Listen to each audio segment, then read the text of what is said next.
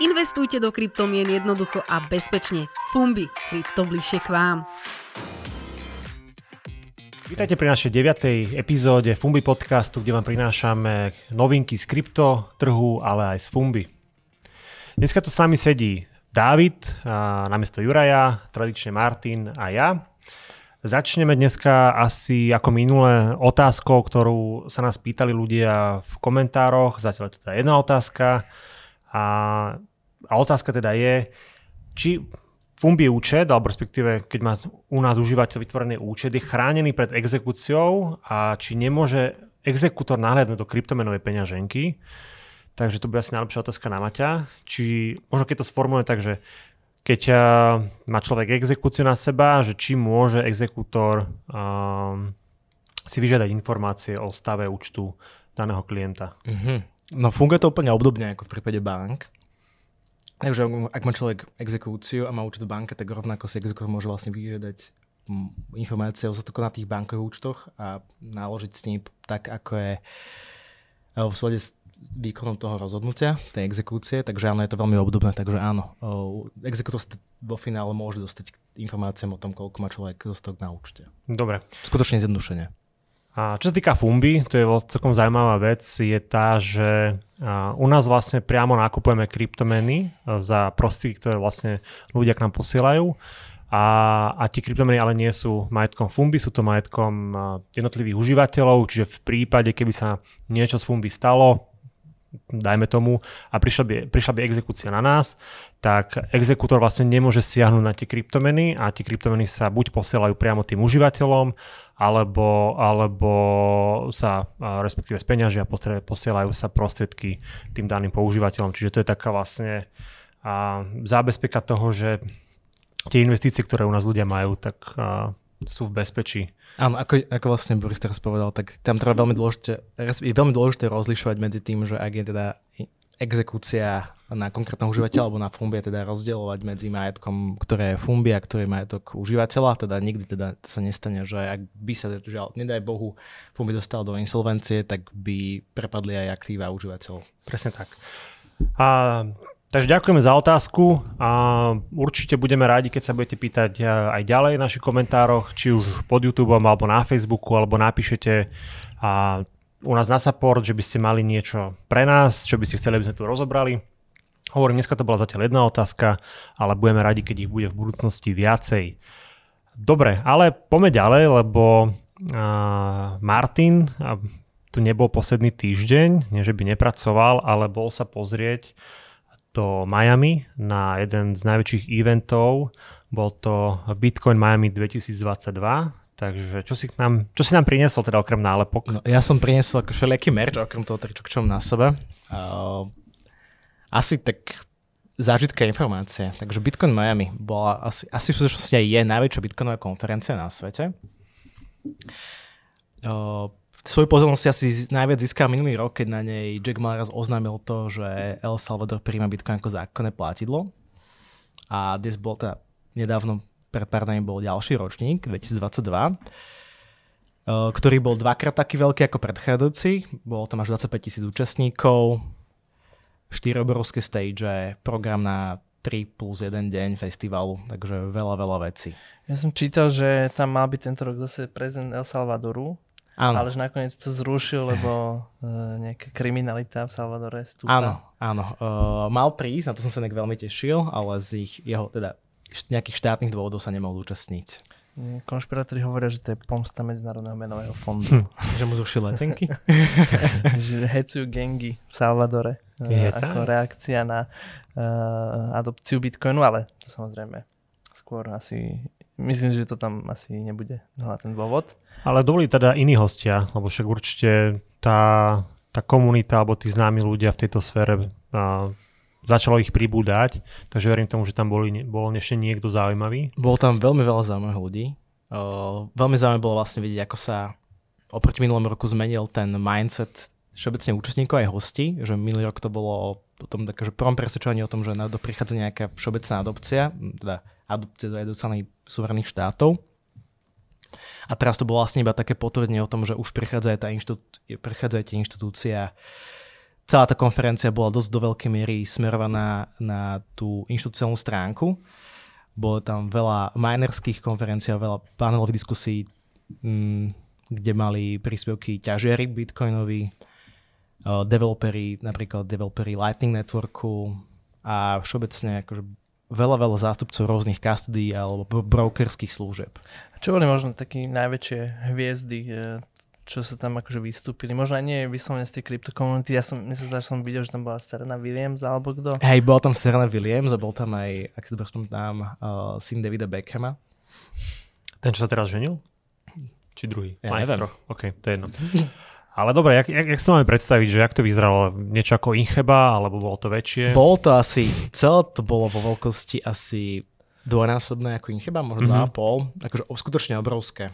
Neuveriteľný priestor, boli tam mm, 4 stage, ako ktoré boli prístupné pre všetkých a potom boli ďalšie dva stage, ktoré boli prístupné pre ľudí, ktorí majú zaplatený industry pass alebo nejaké vyš, vyššie členské alebo vyššie vstupné. No a najzaujímavejší, najzaujímavejší hostia, bol tam Jack Mallers, ktorý vlastne minulý rok oznámil vlastne tú bitcoinovú adopciu v El Salvadore. To, tentokrát mal vlastne keynote o tom, ako Shopify integruje Strike, to je Lightning World peňaženka, na, teda, na platobné účely, čím vlastne môžu v Spojených štátoch už teraz platiť takmer u všetkých merchantov, teda všetkých, tak, veľké množstvo obchodníkov. Uh, okrem iného vlastne, vlastne potvrdil aj to, že sa dá platiť s bitcoinom v McDonald's, vo Walmarte, v Macy's a Chipotle a v ďalších ďalších rôznych reťazcoch. Takže veľmi, veľmi zaujímavé. Mňa by ešte zaujímalo, že aké, čo boli také tie hlavné témy, čo sa tam riešili no. a konkrétne ma napríklad zaujíma, že či, lebo teraz v tomto období posledných dva týždne, dajme tomu, sa minimálne čas, aj keď taká mini časť komunity začala riešiť, že, že prechod aj Bitcoinu na Proof of Stake, tak uh, asi pomerne neobľúbená časť tej komunity, ale teda, že či to bolo niečo, čo sa riešilo tiež tam, alebo to bolo úplne, že... Práve, že Proof of Stake tam vôbec neriešil. Mm. Uh, riešil sa tam akože primárne otázka inflácie. Uh, to bolo akože veľmi, veľmi dominantným takým prvkom celej tej konferencie.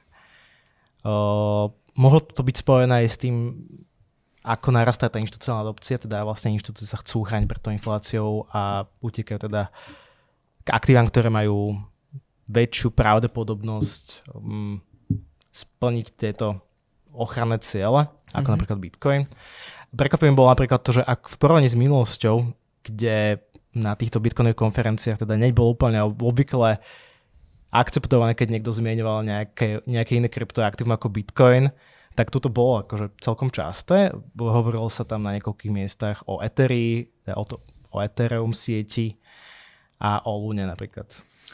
Či už, no. No to som, to som všimol, že myslím, že Mike Novogratz Áno, ten na stage. Mike Novogratz to... hovoril na stage o Lune čo bolo veľmi, veľmi prekvapivé. Tá, o, o tom, ako Luna Foundation Guard kupuje bitcoiny až do hodnoty 10 biliónov dolárov. To je vlastne niečo, čo možno je dobré tiež možno spomenúť, lebo myslím, že moc sme o tom zatiaľ nehovorili. Je to pomerne taká nedávna vec, že vlastne tá Luna Foundation, ktorá vlastne má na starosti ochranu, alebo teda nejak rozvoj toho UST ekosystému a Luny ekosystému, tak vlastne, čo to je, neviem, mesiac, dva, keď oznámili akože tie prvé plány, že nakúpiť Bitcoin v takom množstve, teda až do tých 10 miliard dolárov je ten cieľ, zatiaľ nakúpili myslím, že okolo 2 miliard. Mm-hmm. A, no a teda, že, teda, že užívateľia UST, stablecoinu, by si mali časom teda vedieť, aké by v nejakom diska, diskonte akože vymeniť e, zlave. UST v nejakom zlave, nejaké zlave vymeniť UST za ekvivalent hodnoty Hej, de facto vlastne má ísť o to, aby to UST bolo do nejakej miery zabezpečené aj iným aktívom ako teda Hej, to si asi niekedy, inokedy kľudne môžeme asi povedať viac, že jedná sa algoritmický stablecoin, že je trochu komplikovanejšie, že to nie je úplne kryté tak klasicky ako Tether alebo iné stablecoiny. Takže až toto má byť taká jedna barlička pomocná, ktorá by mala dosiahnuť akože tú dôveryhodnosť toho. Určite bude dobre, keď to rozbereme, lebo vlastne Lunu máme u nás uh, v ponuke, či už uh, v indexe alebo aj vo vlastnej voľbe. Čiže ja si všímam, že ten projekt proste rastie a vyvíja sa a dosť rýchlo a dosť veľa, takže verím tomu, že môžeme tomu venovať jeden podcast alebo, alebo nejaké špeciálne video, kde by sme to rozobrali a povedali si o tom viacej. Takže to bude určite super. Ale čo som chcel ja ešte k tomuto, čiže keď to tak zhrniem, tak uh, už to nebolo, nebol event pre nejakých Bitcoin maximalistov, ale už to bol proste akože event pre, pre ľudí, ktorí sa zaujímajú o kryptomeny všeobecne, či už to bolo o ich úschove, alebo, alebo brokerage, alebo mining a, a tak. Mhm, je to skôr, stále tam bolo cítiť také tie um, hardcore bitcoinové prvky, ale už to nebolo také dominantné. Už teda hovorila o tom, že vlastne aj nejaké iné krypto môže mať využitie, čo vlastne úplne súladí s tým, čo si teda myslím aj ja. A podstatné asi, čo bolo tiež, je to, že neviem, či nebolo Miami aj vyhlásené ako mestom krypta v Amerike. Áno, vlastne v Miami týmto veľmi zaujímavé, že aj starosta Miami príjma, ak si myslím, že, nie ak väčšinu, tak celú svoju výplatu príjma v bitcoine. A veľkou vecou v tom Miami bolo to, ako starosta Miami odhaloval sochu toho kryptobíka, čo je vlastne paralela na toho bíka na Wall Street. Ešte ak sa, neviem, ak sa nemýlim, tak um, neviem, či je mesto Miami, akože tuším, že tie lokálne dane sa dajú, alebo oznámili, že sa majú dať platiť v bitcoinoch. Mm-hmm, myslím, že čo skoro. Do pol roka by to malo byť možné. Mm, super. super. A čiže išlo by sa aj ďalší rok? Určite áno, určite áno. Dobre. Bolo to fakt vynikajúce, každému to odporúčam. Nakúpite si krásne veci. a donesete veľa nálepok. Ja mám túto teraz nejakú novú. Alebo tuto. Dobre, a je ešte niečo, čo sme si nespomenuli, alebo čo tam bol taký highlight, čo, na ktorý si spomínaš, alebo ktorému by sa chcel venovať? Ako že... som hovoril, vlastne celá tá, dosť veľká časť tej konferencie bola sústredená na ten mining, ktorá to bola akože veľmi dominantnou témou a bolo tam vlastne veľa industriálnych ťažierov, ktorí sa naozaj miningu venujú profesionálne a majú akože stovky strojov. A riešili sa tam vlastne využitia miningu z hľadiska nejakej energetické optimalizácie alebo sekundárne využitie tej odpadovej, od, odpadového tepla. Uh-huh. A to buď už predajom toho tepla na nejaké iné industriálne využitia, alebo optimalizácia tej ener- elektrické energie alebo samotného toho ohrievania strojov tým, že sa nakladajú tie stroje do oleja, alebo že sa chladia tým, že sa ukladajú buď niekde do vody alebo do oceánu. Chcem predstaviť, ak by si smažil hranolky na takom oleji kde tam niekde majú. Vysmažil by si, lebo to zo, zah- zo zahraje. Bitcoin a hranolky. Ešte jedna vec, vlastne taká zaujímavá, je vlastne vidieť to, ako sa mm, ten pohľad na krypto v Amerike a v Spojených štátoch vyvíja trocha iným spôsobom ako v Európe, že ten americký pohľad sa viac uh, už orientuje na to, ako integrovať tento toto odvetvie? Toto odvetvie, alebo tento monetárny systém už do aktuálneho, do súčasného, za čo najrýchlejšie, aby to vlastne získali nejakú konkurenčnú výhodu proti iným štátom alebo nejakým, nejakým teritoriám. A napríklad v Európskej únii tam práve myslím, že zaostávame v tomto.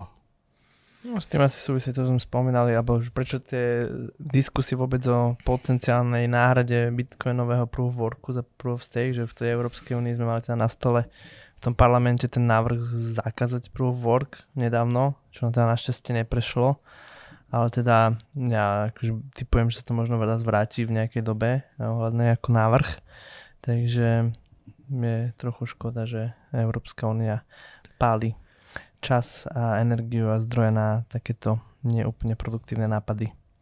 Otázka je, že keby sme my spravili ako Fumbi nejakú takúto konferenciu, asi nie takých rozmerov, že či by ľudia o to mali záujem. Možno by ste nám mohli dať vedieť, že či keby bol takýto event, kde by sme sa predstavovali aj my, mohli by ste sa s nami stretnúť, ale aj ďalšie kryptospoločnosti, či už zo Slovenska, z Čiech alebo z okolitých štátov, či by ste prišli na niečo takéto a... Vypočuli si niečo o krypte a nejaké špecifické témy? To by mohlo byť celkom zaujímavé.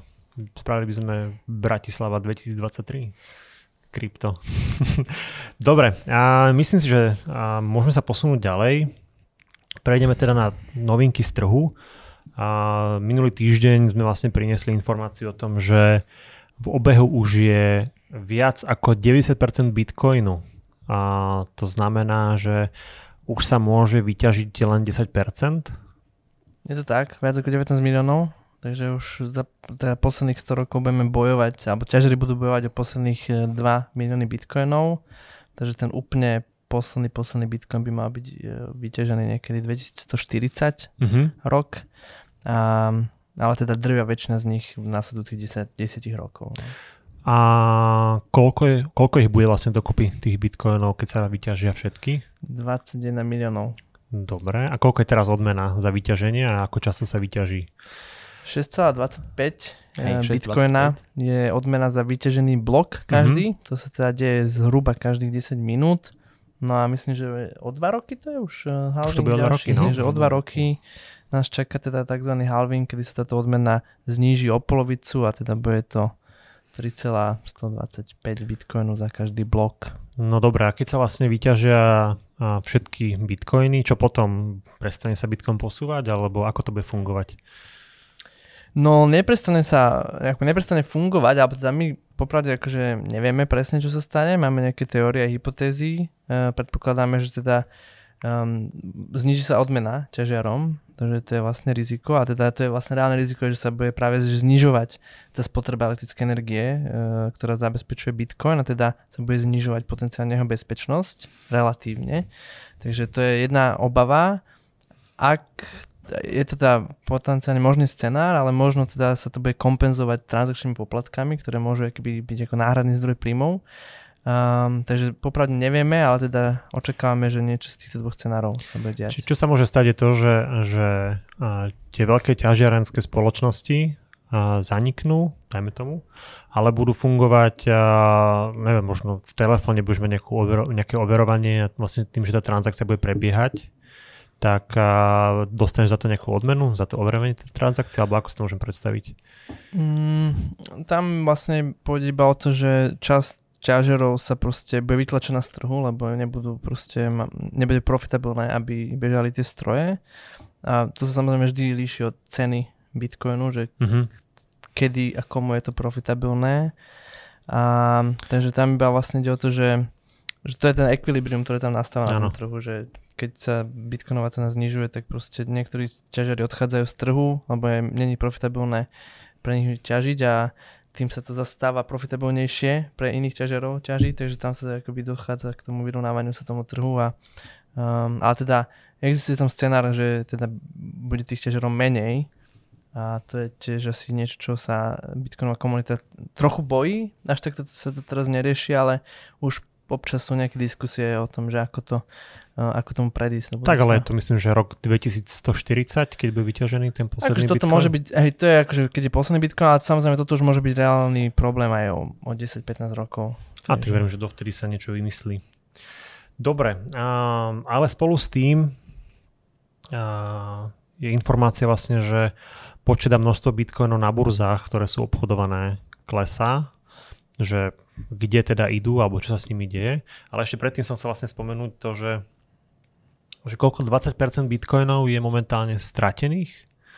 Alebo aké to množstvo? To sú tie odhady, niekde medzi tým 1,5 až 4 milióny bitcoinov sa odhaduje, mm-hmm. že sú stratené. Samozrejme, to nevieme úplne presne, vieme to iba nejak dedukovať z toho, že či sa tie bitcoiny a koľko e, z tých bitcoinov sa hýbe a koľko sú proste ne, nepohnuté niekoľko rokov a keď tam je niečo nepohnuté 10 rokov, tak máme dobrú akože je rozumné predpokladať, že asi ten majiteľ tých mincí ich nemá, ano. alebo teda, že je, má ich stratené.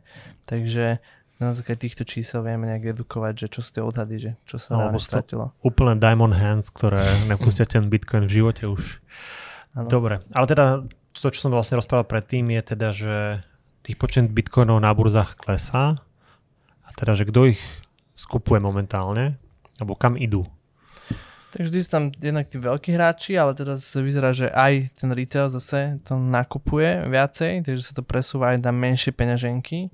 Retail je, myslím, že v tých metrikách typicky akože sa považuje za peňaženky, ktoré majú menej než 10 bitcoinov. Uh-huh. A teda um, tie, tie, tie, čo majú viac, tak sú whales. Ja by som len dodal, že tie levely bitcoinov na burzách sú asi na historicky, na štvoročných alebo trojročných minimách, takže relatívne nízke naozaj objemy o, tak už vlastne porovnávame aj s objemami po tom veľkom páde 2020 v marci, teda v tom uh, COVID crashi.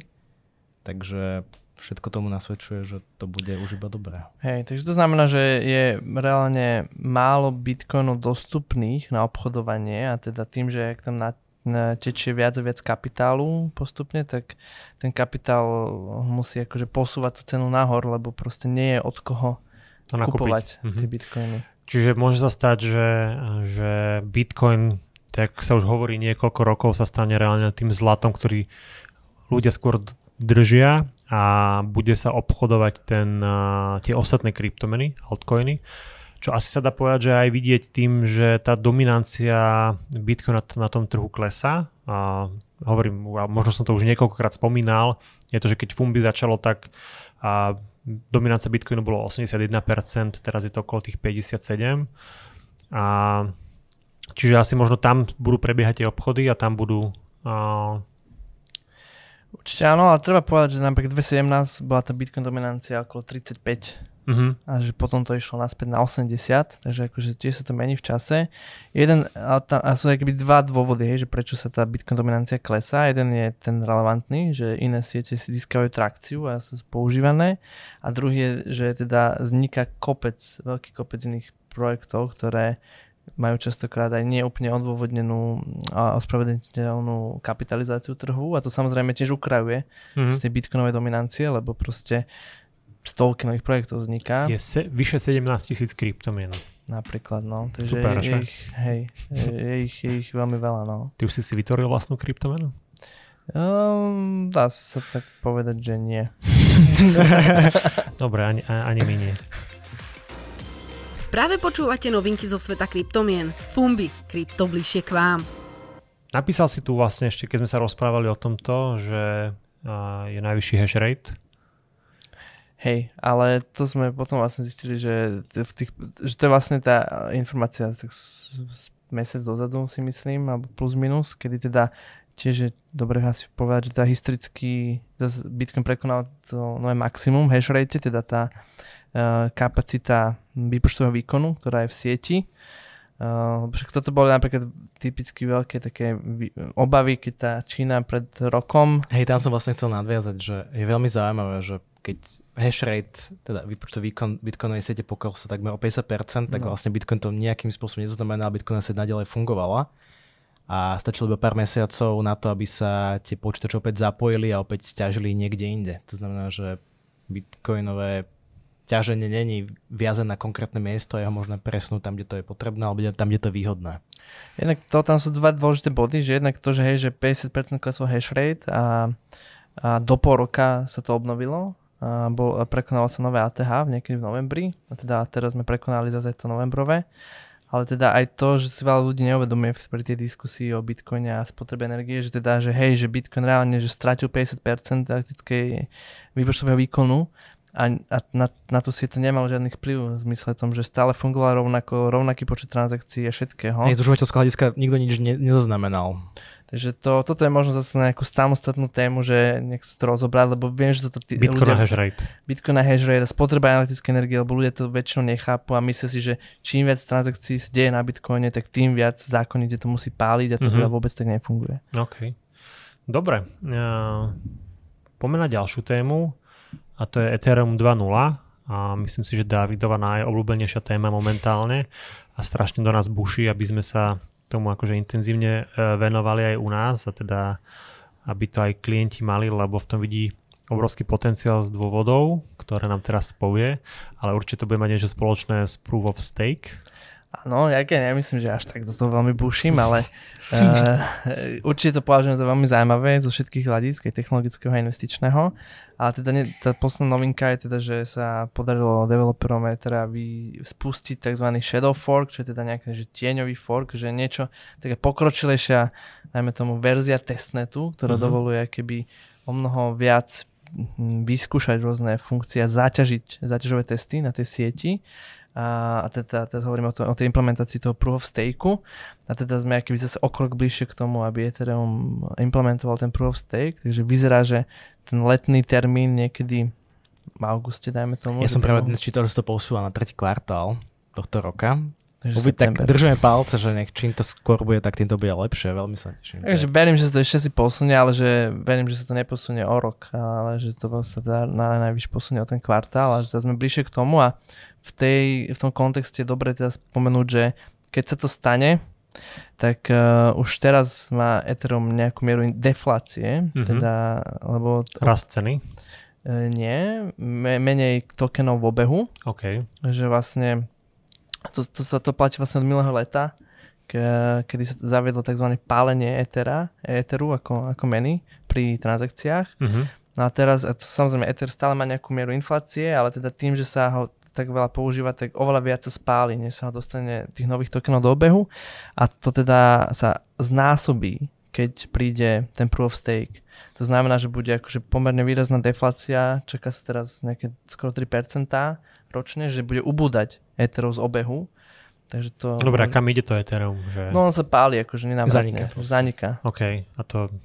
A takže to je ako samozrejme potenciálne veľmi dobrá správa pre investorov, lebo bude čím ďalej tým zácnejšie a tým, že ho každý rok ubudne, uh-huh. že tak to bude reálne fakt zácnejšie. A to súvisí vlastne s tým, že Ether sa môže stať veľmi zaujímavým aktívom pre m, mm, akoby pasívny príjem, alebo na operáciu toho eterového úzlu, eterového nódu je potrebné 32 eterov a tie vám vedia zabezpečiť niekoľko percentuálny mm, ročný zisk vlastne v eteri, ako v náprednej mene. A tento zisk takisto sa znásobí, myslím, že krát dva po tom, čo Ethereum prejde na Proof of Stake čisto. David, vieš nám vysvetliť v skratke rozdiel medzi Proof of Work a Proof of Stake? Skrátke sa teda, ako vieme, že Proof of Work je ten algoritmus, ktorý máme napríklad Bitcoin a teda to je to ten dôvod, prečo Bitcoin páli také veľké množstvo elektrické energie. No a teda Proof of Stake je alternatíva k tomu, mm-hmm. ktorá nepáli také veľké množstvo, respektíve páli o 99% menej elektrické energie. Ok, ale čo sa pýtal, a možno to skúsim teda ja, ja načrtnúť, je to, že, že pri Proof of Work a každý ťažiar závodí s druhým ťažiarom o to, že kto skôr vypočíta a ten hash a, a uhádne vlastne tú kombináciu toho ďalšieho bloku, aby ho vedel zaradiť do, a, do toho reťazca. A pri Proof of Stake je to tak, že keď máte node, ako Martin spomínal, tých 32 bitcoinov. Etherov. Etherov, sorry, Etherov, tak a, vy sa vlastne zapojíte do tej siete a algoritmus vypočítava na základe seba alebo dáva náhodne a jedného overovateľa, ktorý to nakoniec akože overí. Čiže tam nezavodíte s ostatnými a závodíte len v tom, že čím viacej týchto nódov máte, tak tým väčšia pravdepodobnosť, že na vás spadne to vypočítanie. Ako svojím spôsobom v obidvoch prípadoch tí validátori alebo tí ťažiari eh, akože zápas, no, si konkurujú, lebo vždy sa akože tá sieť si vybere jedného z nich, hej. Áno. A, a, a každý z nich sa snaží keby zvýšiť tú svoju pravdepodobnosť, že bude vybraný. Akurát, že ten mechanizmus a princíp, na základe ktorého tá sieť vybere toho validátora je iná. Zatiaľ, mm-hmm. čo mhm. v tom prvom worku to robí na základe toho, na základe toho, že kto, ktorý z tých validátorov ako prvý poskytne sieti dôkaz o práci, to je ten hash, čo si spomínal, mm-hmm. že mhm. vypočíta tú, tú rovnicu. A, na, a v Proof of Stake tá sieť vyberá validátorov na základe toho, že kto má skin in the game, kto, kto, kto je stakeholder v tej mm-hmm. sieti, teda má nejaké množstvo minci a to, a, a to, koľko minci človek má, tak to je to, čo ovplyvňuje, akú pravdepodobnosť e, človek má, že vyťaží ten blok a získa odmenu. No dobre, super. A, čiže pre, prebrali sme si teda Bitcoin, prebrali sme si Ethereum, nejaké ďalšie časti a môžeme sa presunúť a k tomu Shadow Forku, ktorý si vlastne rozprával, vieš nám o tom povedať ešte niečo viacej? Tak zatiaľ tam vlastne iba ide o to, že, ako som spomínal, že to je vy, ve, lepší testnet, to nazvime, tak veľmi jednoducho, teda, že sa tam, že sa to podarilo nejak e, vyskúšať a otestovať tú sieť mm-hmm. s tým už proof of stakeom, takže je to zase taký pomerne významný milník. A, takže je to keby iba taký signál, že OK, že tá verzia softveru proof of stakeového je v dobrej kondícii a že môžeme sa nadiejať, že ten, ten update Petra príde v nejakom reálne blízkej budúcnosti. Jasne. Dobre, um, tak prejdeme na ďalšiu tému a, a to bola, že Starbucks ide do vlastne NFTčiek. Je to iba tak akože podtéma, ale chcem na to naviazať to, že máte pocit, že opadol, ošiel z NFTčiek za posledné obdobie, alebo že vlastne klesol ten záujem? Alebo ako to vidíte vy? Lebo Martin, ty viem, že si akože veľký fanúšik NFTčiek. Ja si myslím, akože všeobecný záujem, mm, myslím si, že vo všeobecnosti upadol, mm-hmm. ale tam není dobré mm, to sledovať iba z tohto hľadiska, že záujem o kúpu tých NFTčiek. Práve sa pozerám na to, alebo všímam si to ako všetci budujú tú infraštruktúru nft ako niekto plánuje zapojiť NFT do Instagramu, YouTube plánuje uh, zapojiť NFT na YouTube. A to vlastne nedávno, alebo z dnešného dňa bola správa, že Meta, teda Facebook, on vlastne, pôvode Facebook plánuje integrovať NFT do Facebooku, pričom si plánuje brať uh, časť z tých odmien z prevodov až vo výške takmer 50%, čo je dosť vysoká suma alebo vysoký podiel. Takže áno, akože NFT si myslím, že uh, všeobecný záujem o kúpu NFT asi poklesol, ale akože ten potenciál, ten technológia um, adopcia akože neuveriteľne rastie. Hej, tie obchodované objemy klesajú, ale áno, ako hovorí Maťo, že tá infraštruktúra sa rozvíja a to je akože vždy dobré, keď už opadne taký ten retailový ošial, že, že áno, že tie NFT sa budú reálne využívať. To teda neznamená, že si ten človek má kúpiť tú opicu, obrázok opice a kameňa nevyhnutne, to ale teda, že hej, že bude sa to využívať, ale možno trochu, trochu inak, než um, si ľudia mysleli na začiatku. To som tým aj myslel, že mm, viac menej asi tá špekulácia odpadla, ktorá tu teraz bola na trhu, že mal si 300 verzií a nielen akože od toho istého výrobcu opíc, ale mal si 300 verzií zvieratok, ktoré alebo banánu, alebo proste niečo, čo si proste snažil sa obliecť do niečoho a predať za neuveriteľné peniaze.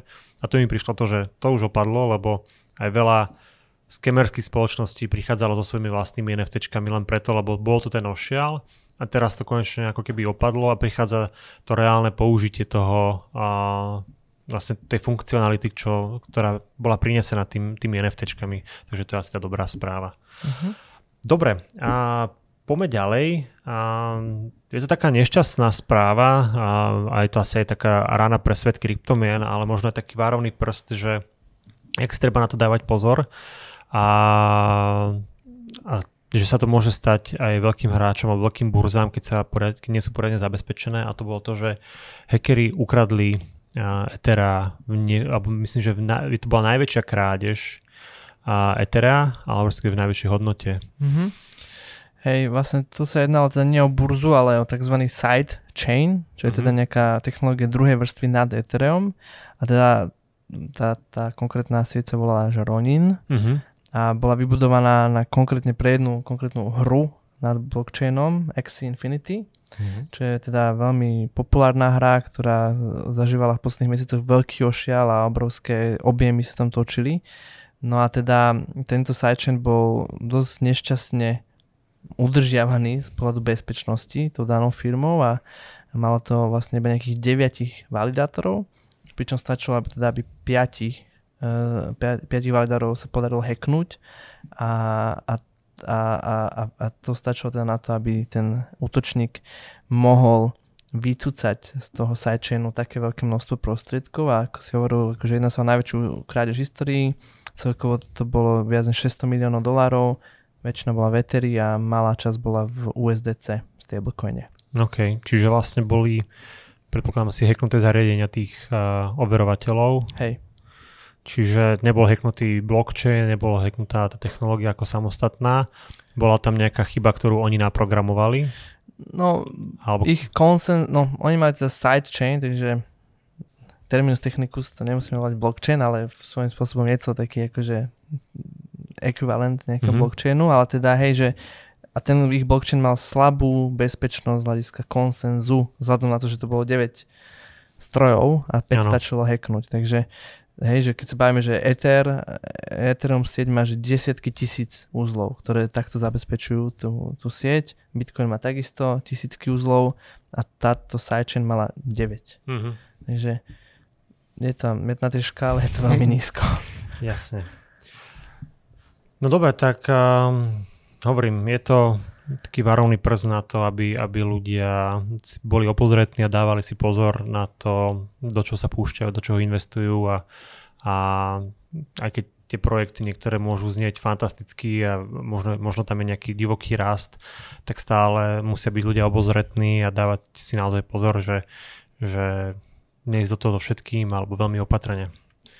Toľko asi dneska k informáciám z trhu a čo sa týka kryptomien, čo sa týka Fumby, možno ešte len dodám a poviem, že úspešne sme spustili teda pre slovenský trh možnosť platbu na pošte a to znamená, že ak ste užívateľ a chcete vložiť um, či už um, cash alebo platbu kartou alebo zaplatiť kartou, tak môžete momentálne na hoci ktorej pošte uh, vložiť do Fumby, či už do indexu alebo do vlastnej voľby.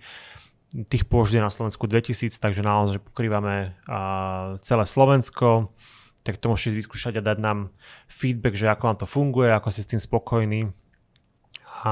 No, tak prevod je to úplne jednoduché. Na pošte dostanete QR kód, ktorý si potom zaplatíte. Áno, presne. Tetuška nemusí vedieť, e, že sa jedná o fumby, ale, ale stačí ukázať ten QR kód, ktorý budete mať buď v telefóne, alebo si ho budete vytlačiť. Ona to oskenuje a vypýta si od vás tie peniaze, zaplatíte a myslím si, že je to pomerne rýchlo spracované u nás, takže možno to bude ešte rýchlejšie, ako keď posielate peniaze cez platobný účet alebo respektíve bankový účet. Takže vyskúšajte, dajte nám vedieť, že ako to funguje.